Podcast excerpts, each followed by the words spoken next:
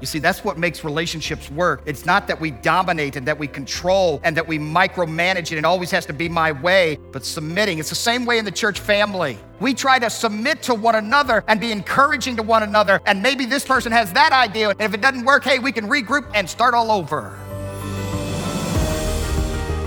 Hello, this is Pastor Mike Sanders, and this is Hope Worth Having. We are broadcasting God's Word to you. Today we're going to be in Acts chapter 4, and we are studying the increase of intolerance. And here we are in part 3. We've been in this chapter for a few weeks now, and we've really been learning from the example of the apostles and grateful for their testimony and their faithful witness for the gospel. And so let's get into Acts chapter 4 as we continue to study the increase of intolerance.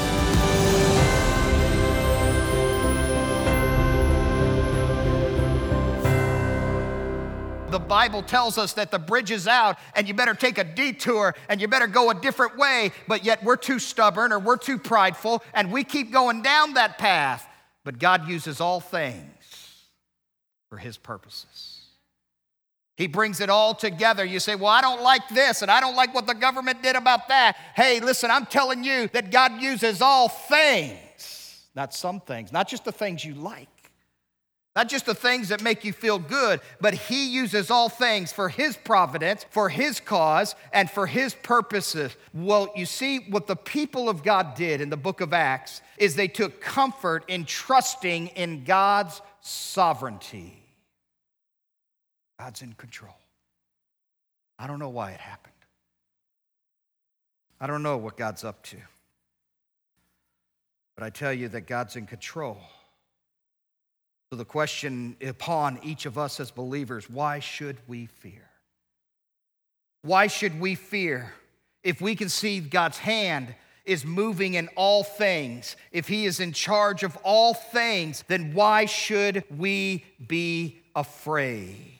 I want you to back up in verse 24 and note again because this sovereignty, this providence of God, brought the people back to the cross as they were praying to God. So when they heard that, they raised their voice to God with one accord and said, Lord, you are God who made heaven and earth and the sea and all that is in them who by the mouth of your servant David have said, Why did the nations rage and the people plot vain things? The kings of the earth took their stand, and the rulers were gathered together against the Lord and against his Christ, or the anointed one. For truly against your holy servant Jesus, whom you anointed, both Herod and Pontius Pilate, with the Gentiles and the people of Israel, were gathered together to do whatever your hand and your purpose determined before to be done. Now, Lord, look on their threats and grant to your servants that with all boldness that we may speak your word. You see, what I want you to see here is they even knew the crucifixion of Christ was under the mighty hand of God, the sovereign will of God. And they looked to the cross as their comfort, that even in this great tragic moment where our Savior our Lord, our God, was suspended between heaven and earth, and he hung on that cruel cross. And even though all the sins of the world were placed upon him, and it was so horrible and so horrendous that the sun could not even shine its face, and darkness swept across the land, that God was at work in the darkest moment of history reminding us what the apostle teaches us, referring to God, he worketh all things after the counsel of his will. You may be walking through some dark shadows in your life and dark valleys in your life, but I'm telling you that God is at work even in those deep, difficult times of your life. And the reason that you can give praise to God and be thankful to God is because you have confidence and trust and comfort in the sovereignty of God. The next thing I want you to see is that we're to be bold. Not only were God's people thankful in praising God, but they were bold and we see this in verse 29 through 32. The Bible says, Now, Lord, look on their threats and grant to your servants that with all what? You can do better, church, with all what? Boldness. Thank you. I mean, if you're going to say the word bold, you might as well say it boldly. Amen? That we may speak your word by stretching out your hand to heal, that signs and wonders may be done through the name of your holy servant Jesus. And when they had prayed, the place where they were assembled together was shaken. And they were all filled with the Holy Spirit, and they spoke the word of God with what, church? Boldness. Boldness. Now, the multitude of those who believed were of one heart and one soul. And neither did anyone say that any of the things he possessed was his own, but they had all things in common. Boldness was a characteristic of the early church. We see this over and over again. We already looked at it in chapter 4, but I want you to go back up to verse 13 because, again, we see that the disciples were bold. And this was the perception that the world had of them. Verse 13 Now, when they saw the boldness of Peter and John, I wonder what people think about you. Do they think you're afraid? I mean, if fear characterizes your life, that even the world say, What's up with them? They're scared of everything. Or do you have this testimony of being bold and not ashamed and not afraid for Jesus Christ and that your life is in His hands, it is in His control, and that He works all things and all means all, and that's all that all means? Can God's people say amen? So I want you to know whether it's good or bad, triumphant or tragic, all things work together for good to them that love God. Jump back to chapter 2 and verse 29 of Acts. Again, I just want you to see the characteristic of these folks in the early church. Chapter 2, verse 29, the Bible says, Men and brethren, let me speak freely or boldly, is the idea of the word to you of the patriarch David that he is both dead and buried, and his tomb is with us to this day. And it goes on to teach the history of the Old Testament to the people so that they would know that truly Christ was part of the lineage of David. But over and over again, they prayed for boldness, they spoke with boldness, and they lived with boldness. And this was the key to the effectiveness of their ministry. And this is important in our faith because here's what we're told we're told to, you know, you be quiet and you be silent and you do what you're told to do. We're told that if we speak up, somehow there's something wrong with us. But I'm telling you, church, it's time to speak up for Jesus Christ. It's time to say something for Jesus Christ. It's time to step in and it's time to be bold for the Lord Jesus Christ.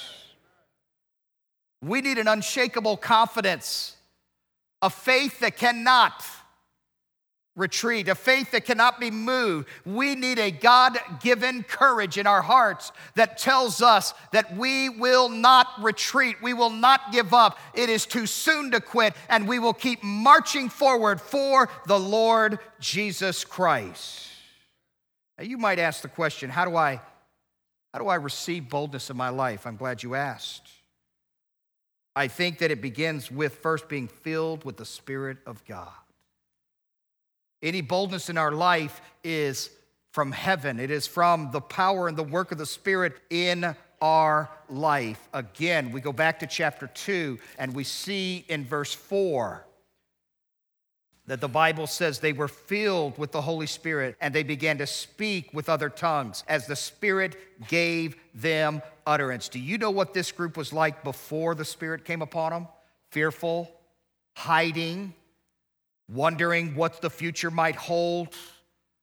But the Bible tells us that the coming of the Spirit came upon them and now they were filled with the Spirit and they were speaking with boldness in their hearts. Remember Peter? He denied the Lord three times. Remember that he was running. He didn't want to be identified. He was ashamed to be identified with Jesus Christ. But now he's standing before thousands on the day of Pentecost when the Spirit of, the, of God came down and filled them. And now he is preaching the Word of God and he is standing before political leaders, religious leaders who are trying to shut him down, cancel him, and he is speaking up, and he says, It doesn't matter what you say because we're going to obey God rather than men. Now, where'd that come from? It's not like he went to a seminar or a workshop and learned it.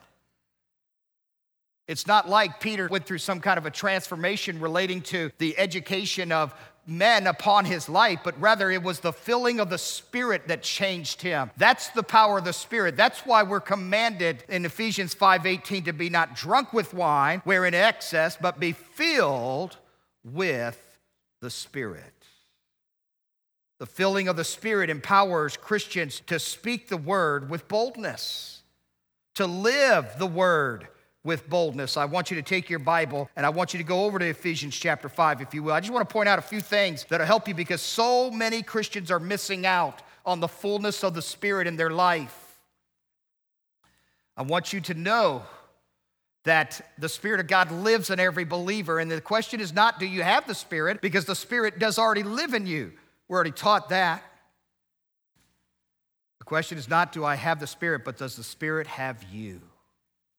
Are you accessing all that the Spirit is making available to you? If you want to be a great husband, if you want to be a great wife, if you want to be a great parent, if you want to be a great worker at your job, if you want to be a great leader, if you want to be a great servant, wherever and whatever your roles and responsibilities in life are, whatever you want to do and excel for the Lord Jesus Christ, you must be filled with the Spirit of God. In order to do that, you must recognize your weaknesses and pray that the Spirit would fill you.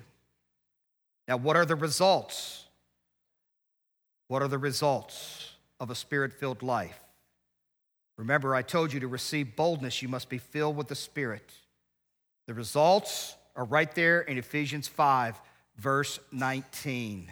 Speaking to one another in psalms, hymns, spiritual songs, singing and making melody in your heart to the Lord. Let me tell you that speaking God's truth to one another is a result. Spiritual conversations, it just flows out of you. It's just, you can't contain yourself. You, you just can't help it. You just keep talking about Jesus. Every conversation comes back to Christ. And if that annoys people, it's just something you need to understand is the reflection of a spirit that has filled your heart and you're so overflowing with Him, you can't help but lift up the name of Christ in your conversations. Another result is singing. Did you know that Singing is a result of a spirit filled life. If you come to church and you don't sing, then you're probably not filled with the Spirit. Spirit filled people sing out. You say, Well, I don't like that song. Are you kidding me? Are you kidding me? Do we got to go back to that? Is, is this how far we've gotten? That if they don't sing my song that I like, then I'm not singing? Hello. I'll give you some history. It's going to blow you out of the water okay? Uh, you're not singing what the early church sang. They didn't sing What a Day We'll Have in Heaven. The apostles didn't. You understand that? God said He's going to raise up new singers, new songs. He's going to give new songs. I like the old songs, I like the new songs. I'm not one of those guys who likes one particular style or one particular song over another. I think that's all silliness. I think it's shallow. I think it's emotional. I think it's not rooted in faith. You know what I want to sing? I want to sing the truths of God. I want to worship Christ. I want to sing songs that lift up his name. That's what I want to sing. Whether I, I like the tune and it makes my toe tap and slap my knee or not. It makes me want to go out and have some fried chicken. Hello, people. We got to get beyond this. If the depth of your spirituality is the style of song. And I'm telling you, I'm going to tell you something that you're not going to like, but just pragmatically, whatever style you like, go out there and get you a CD, get you a playlist, get on Spotify, get on Pandora, or, whatever else is out there, and download it. It's going to sound a whole lot better. I mean, come on, we come together and we sing. You say, Well, I don't sing because I really sing bad, Mike. You know what that tells me? It's all about you not about God. Come on in here and sing. Sing, even if it's bad, sing. Okay?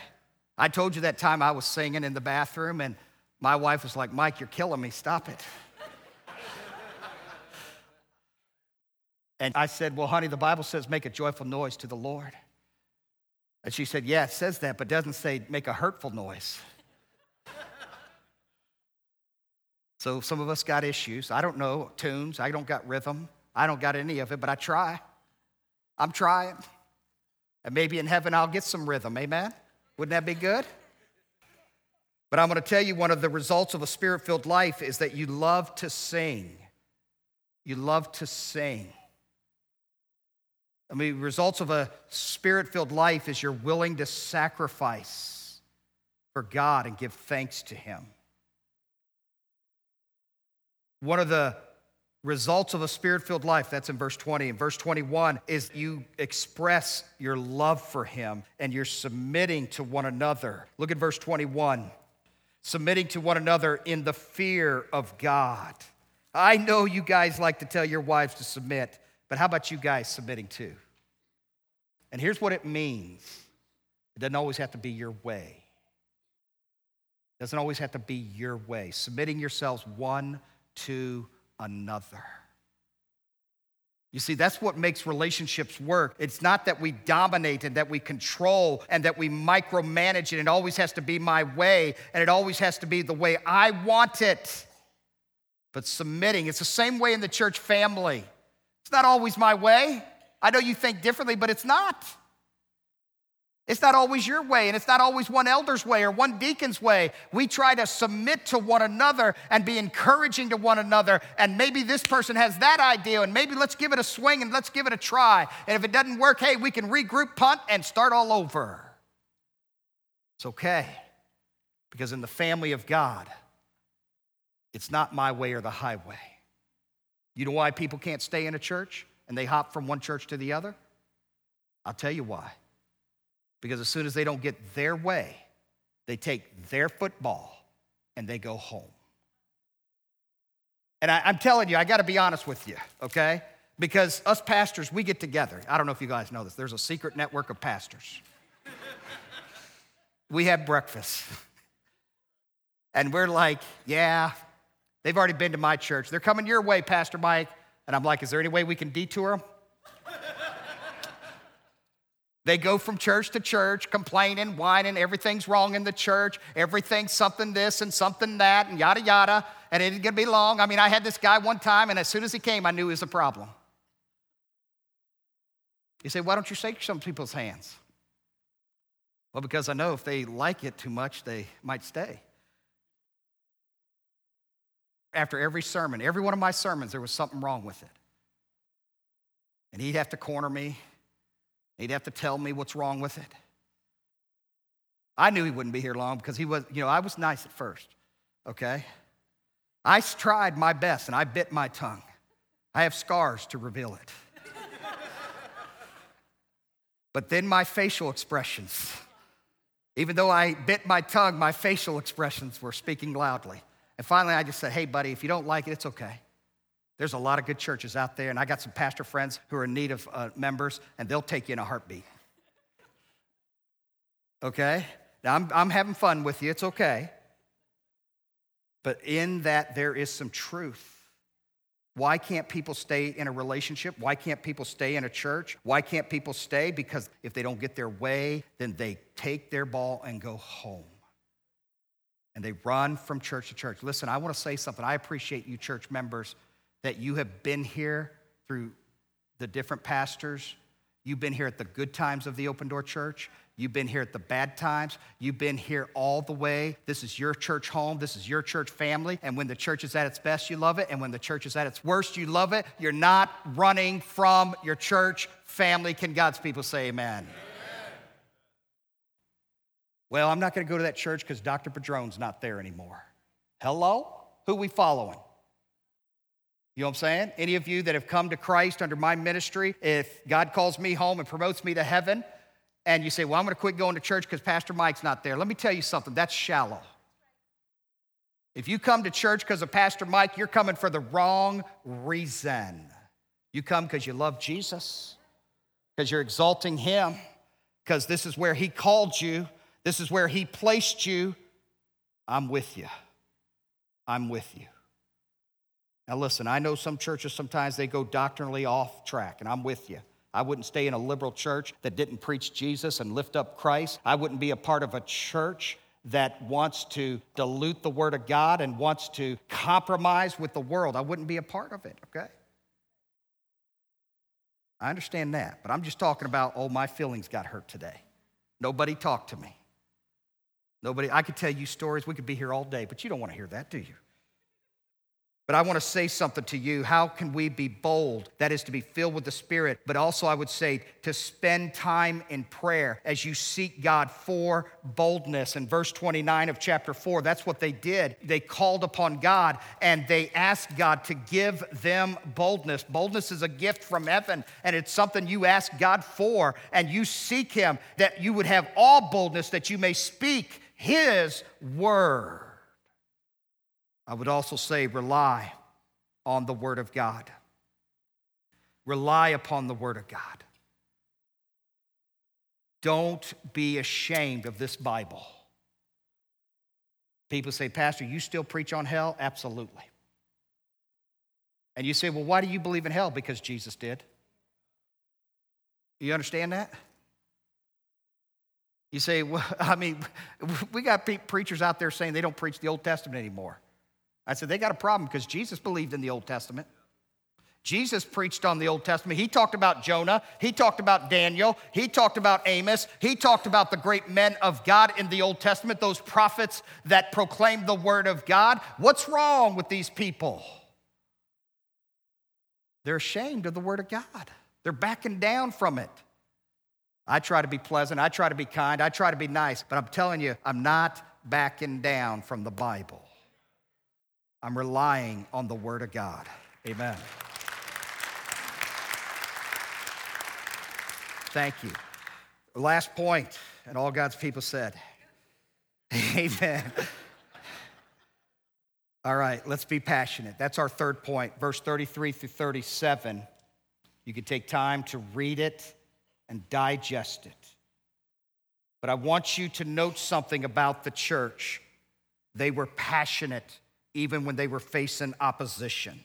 And the first thing that they were passionate about is to serve one another. They served one another. Look at verse 34. Nor was there any among them who lacked, for all who were possessors of lands, of houses, sold them and brought the proceeds of the things that were sold and laid them at the apostles' feet, and they distributed it to each as anyone had need. You got to understand context before you start drawing principles and application out of this passage. This is not communism, this is not socialism. It is a church that is facing opposition, it is a church that is in crisis because thousands are coming to Christ. Their families are rejecting them, they're losing their jobs, they're losing their means of any kind of income. And what did the church do? They said, Look, we got you. We're going to be there for you. We're not going to abandon you. We're going to help you in the midst of these problems. They were passionate about taking care of each other. They were passionate about serving each other. You will note that the Bible says that they had one heart and one soul. That's back in verse 32. They were dedicated. They were dedicated to those that were in the family. They were dedicated to meeting the needs of each other. Listen, when the church started facing problems and opposition, they rallied together. I want you to know I'm super proud of this church because when we were walking through COVID, not a one of you said, let's run, let's quit. But we kept calling each other. People were calling me, texting me, Are you okay?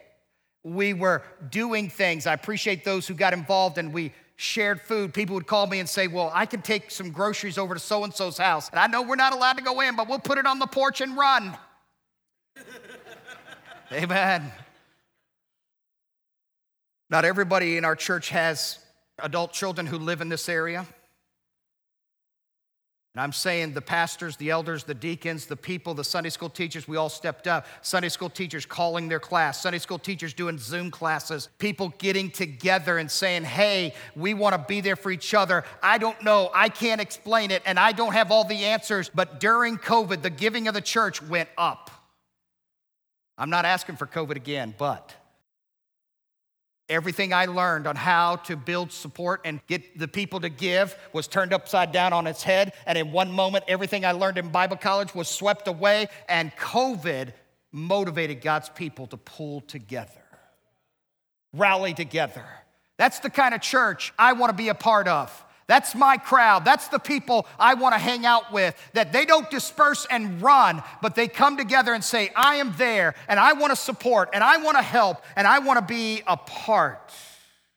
That's what this church did. What was the key? Unity. Unity. Did you see that? They were in one accord. They were in one accord.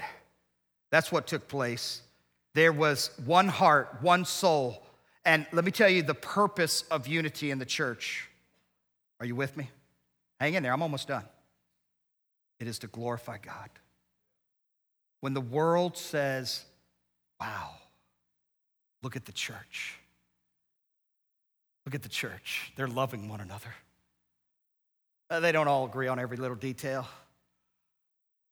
but they love one another. They're there for each other.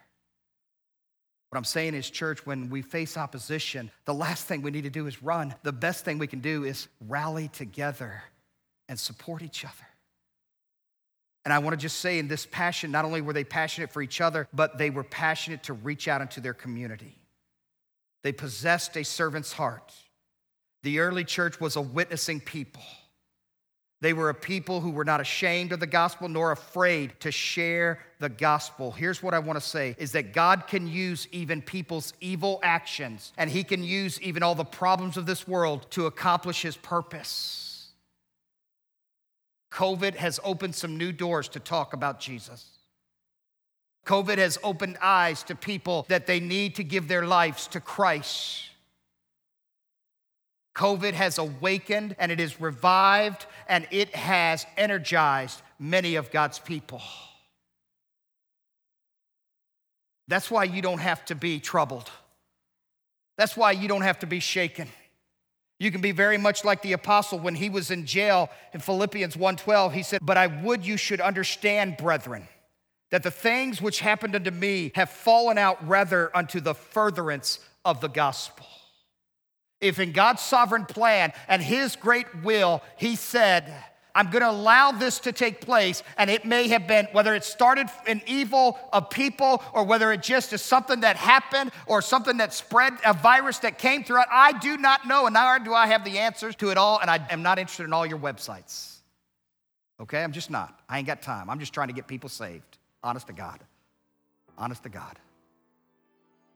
But whatever it is that happened, and however it happened, all that matters to me is that God be glorified and the gospel be furthered.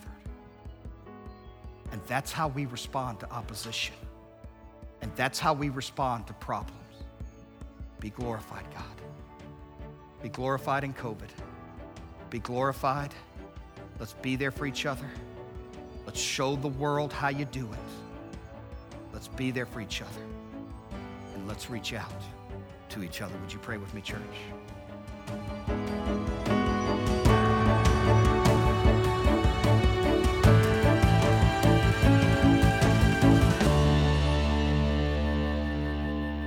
The gospel knows no boundaries, and God is sending forth his servants and his truth around the world. But that doesn't mean that we won't have opposition or pushback and we have to be ready. So the principles we've learned in Acts chapter 4, they're for today. They're applicable to our lives now. So embrace these principles, keep coming back to Acts chapter 4 and be encouraged as God continues to get his message to the ends of the earth. And we really encourage you to take advantage of that. I also want to encourage you to make sure that you check out our website hopeworthhaving.com. We have a newsletter newsletter that we put out on a regular basis, and you can sign up for that newsletter on the website, hopeworthhaving.com, and you can get information about our ministry of broadcasting the gospel to the world. And we want to thank those who are standing with us in their prayers and their financial gifts, and we appreciate each and every one of you. This is Pastor Mike Sanders reminding you that in Christ there is hope worth having.